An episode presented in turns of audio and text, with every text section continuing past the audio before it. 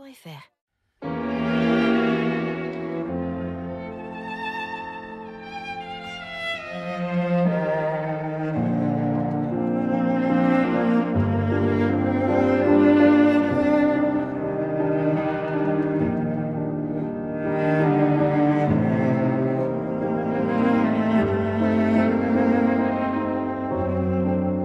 dix-huit heures dix-neuf heures, Demandez le programme avec David Abiker sur Radio Classique.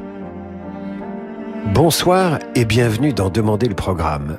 Chaque jeudi, je vous raconte la vie d'un compositeur en musique avec l'aide de notre pianiste programmateur Camille Taver.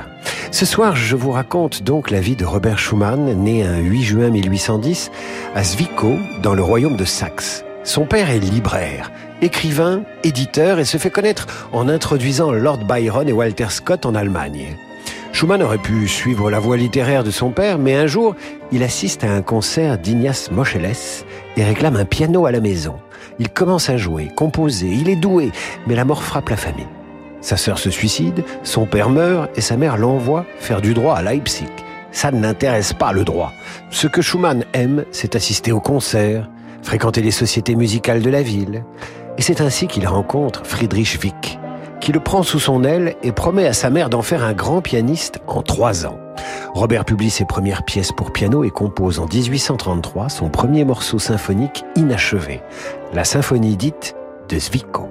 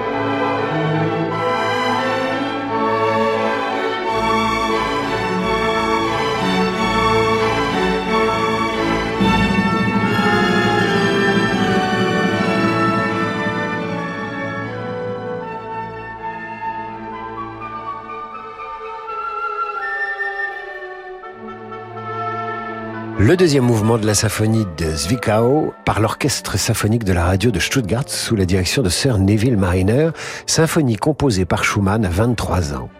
Schumann, dont je vous raconte ce soir la vie en musique. En dix-huit cent trente-trois, le jeune musicien travaille toujours avec son maître, Wieck, mais se plaint déjà de douleurs à la main qui l'obligeront bientôt à renoncer au piano pour se consacrer exclusivement à la composition. Mais Schumann est bientôt rattrapé par le tempérament lettré de son père.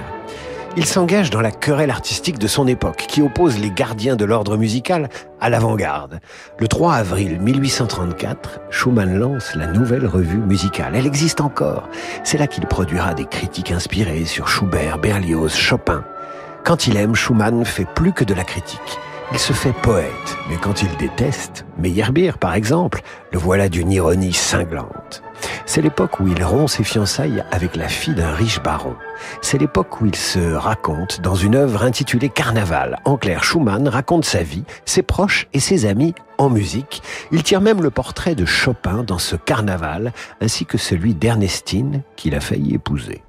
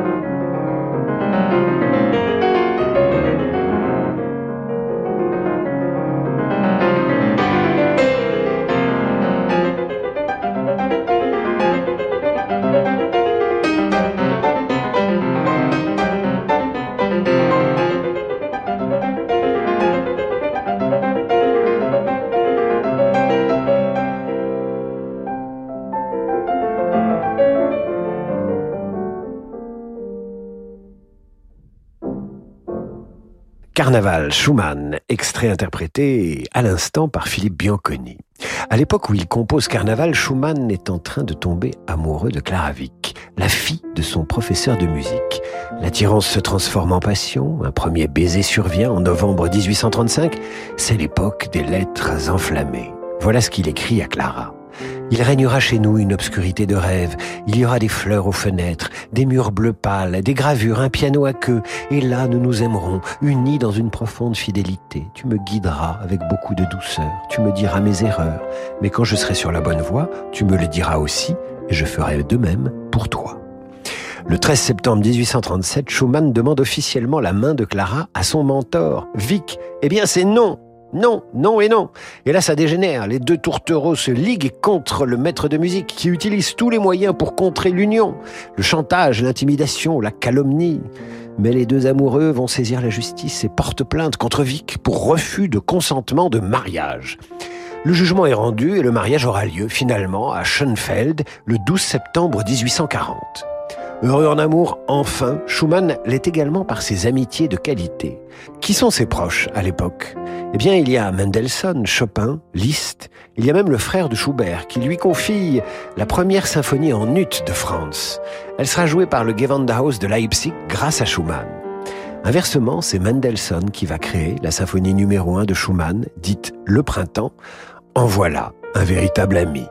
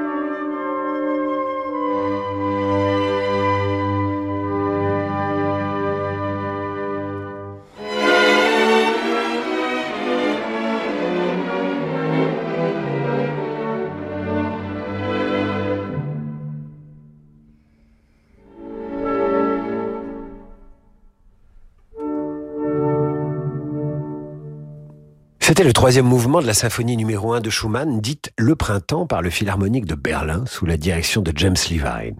Ce soir, je vous raconte la vie de Schumann en musique. Où en étions-nous ?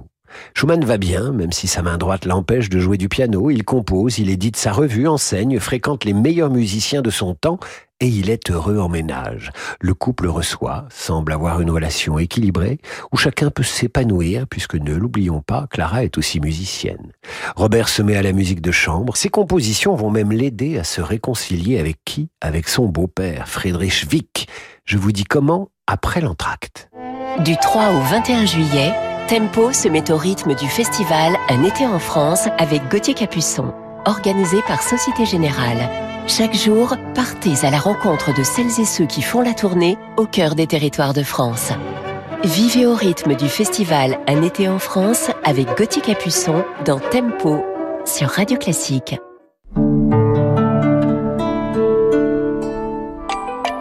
Chez Amundi, investir votre épargne, c'est notre métier. Leader européen de la gestion d'actifs, Amundi vise l'excellence et s'attache chaque jour à mériter votre confiance. Amundi, la confiance, ça se mérite. Amundi est une société de gestion agréée par l'A M F. Investir implique des risques, parlez-en à votre conseiller. Toyota. Mon premier saut en parachute. Mon premier coup de cœur. Euh, salut. Mon premier concert. Et ma première hybride Toyota. Chaque premier pas compte. Passez à l'hybride Toyota. En ce moment, profitez de la Toyota Yaris Cross à partir de deux cent quatre-vingt-neuf euros par mois, entretien inclus. Toyota. Yaris Cross hybride dynamique, L L D trente-sept mois trente mille kilomètres. Premier loyer quatre mille cent quatre-vingt-dix euros réservé aux particuliers et pour toute commande avant le trente et un août. Détails sur toyota point f r. Pensez à covoiturer ? Bonjour, je m'appelle Anne. J'aimerais que nos enfants puissent vivre dans une nature préservée. Alors, j'ai décidé de faire un legs au Muséum National d'Histoire Naturelle, pour soutenir ses explorations scientifiques ou ses actions de préservation des espèces menacées. En faisant un legs, une donation ou en transmettant votre assurance vie, vous soutenez le Muséum National d'Histoire Naturelle et ses six cents chercheurs mobilisés pour la protection de la biodiversité. Contactez-nous au zéro un quarante soixante-dix-neuf trente-huit soixante et un ou rendez-vous sur soutenir point m n h n point f r. Amazon Prime Day, c'est les onze et douze juillet. En profitant de deux jours de vente flash exceptionnelles sur la high-tech, cuisine, maison et plus encore, vous aurez l'impression d'avoir obtenu un Oscar. Oh wow! Je n'ai pas préparé de discours. Je tiens à remercier mon livreur qui m'a apporté ma commande si rapidement. Les autres membres Amazon Prime... Voilà comment on devient une vraie star. Amazon Prime Day, c'est les onze et douze juillet. Exclusivement pour les membres Amazon Prime. Vous aussi devenez membre Prime. Voir prix et conditions sur amazon point f r slash prime.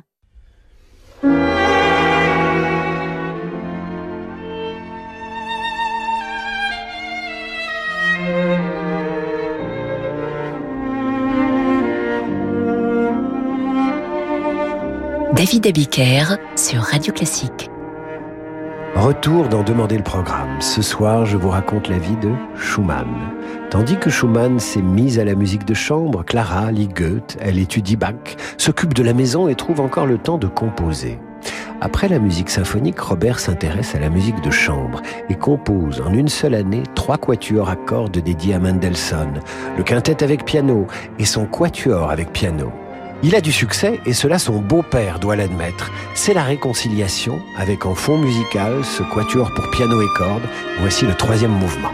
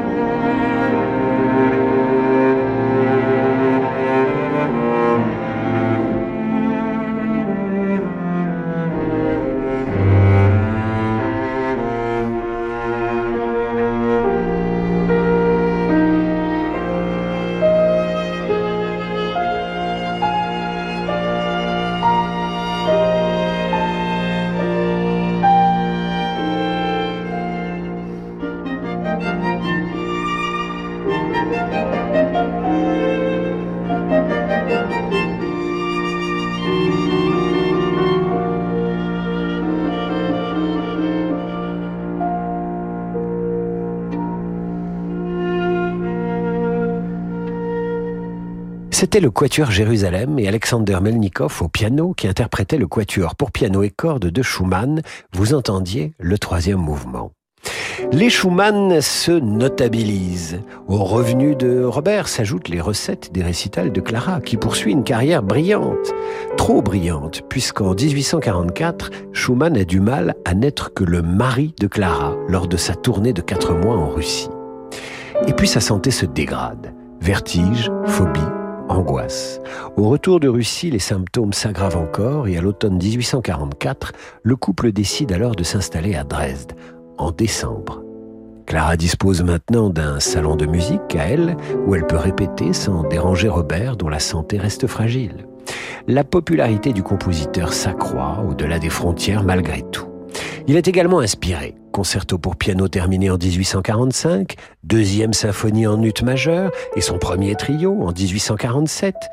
mille huit cent quarante-huit, c'est une année de tristesse. Schumann perd son ami Mendelssohn, celui qu'il admirait, chérissait et qu'il a qualifié de Dieu vivant. Son unique opéra, Genoveva, créé à Leipzig en dix-huit cent cinquante, est un échec. Manfred, en revanche, poème symphonique inspiré du poème éponyme de Lord Byron, sera lui un succès deux ans plus tard.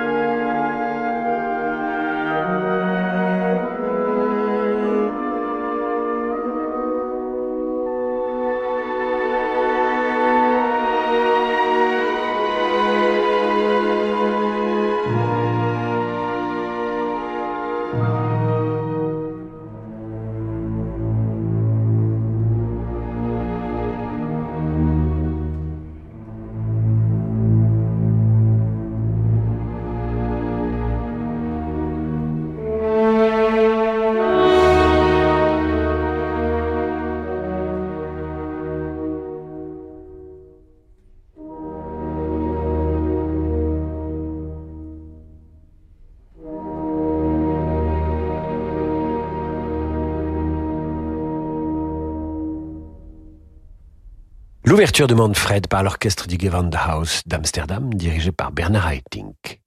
En dix-huit cent cinquante, la ville de Düsseldorf offre à Schumann le poste prestigieux de directeur musical. Mais ça va mal se passer. Schumann a du mal à tenir sa formation, composée souvent d'amateurs, il communique mal, manque d'autorité, au point que l'orchestre entre en rébellion contre lui. Il faut dire que la santé précaire du compositeur ne facilite rien. Il est souvent absent. Bref, c'est un fiasco cette direction d'orchestre. C'est l'époque où sa maladie empire encore. Il souffre d'acouphènes, entend des voix, éprouve les premiers troubles de la parole, souffre de rhumatisme et de lombalgie. Il est malade, mais c'est à cette même période qu'il compose son concerto pour violoncelle. Thank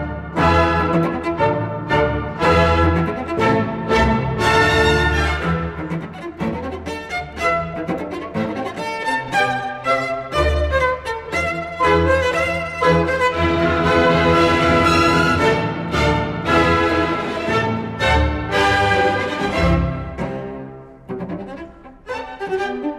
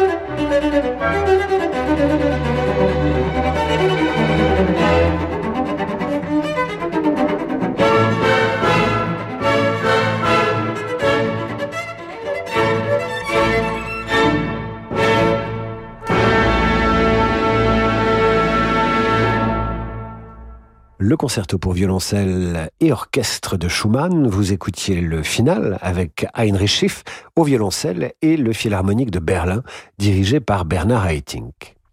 En septembre dix-huit cent cinquante-trois, Johannes Brahms se présente à Clara et Robert et leur joue ses premières compositions. Ils accueillent le jeune homme avec enthousiasme. Robert est conquis, Clara aussi. Schumann ne va pas mieux, même s'il est inspiré. Dans ses hallucinations, il entend un thème qui lui inspire les variations des esprits. Le vingt-sept février dix-huit cent cinquante-quatre, il sort de chez lui, en pantoufles, et, après avoir traversé Düsseldorf sous la pluie, se jette dans le Rhin. Il est interné cette même année. Clara se réfugie chez sa sœur. Elle est si choquée qu'elle n'annoncera pas à son mari la naissance de leur dernier fils, Félix, Félix en mémoire de Mendelssohn. L'une des dernières œuvres écrites par Schumann, c'est Contes de fées pour clarinette, alto et piano. On y retrouve la sensibilité de Schumann au monde de l'enfance.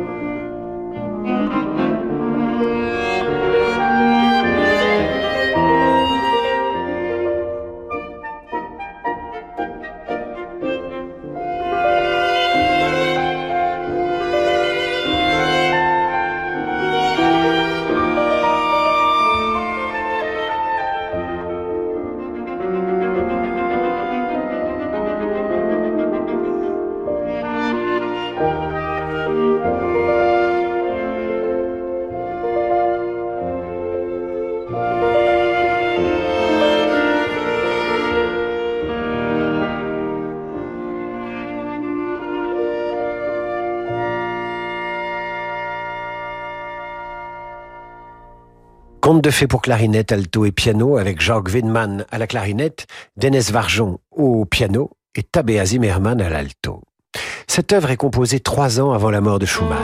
À l'asile, il reçoit quelques visites, notamment celle de Brahms, et son état de santé s'améliore, au point qu'il espère quitter l'asile. Mais Clara s'y oppose, car il n'est pas guéri. À partir du printemps dix-huit cent cinquante-six, Schumann refuse la nourriture.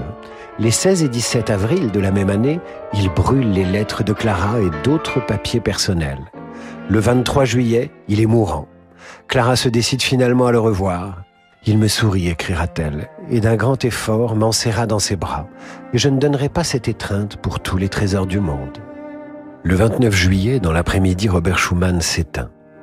La pudeur et le doute ont longtemps empêché d'envisager les causes de la mort du compositeur et de sa folie. La syphilis, véritable fléau de l'époque, n'y est sans doute pas étrangère. Passionné et tourmenté, travailleur mais contrarié, amoureux certes, mais mari encombrant, Schumann n'eut pas l'existence que méritait son génie, comme beaucoup d'autres compositeurs.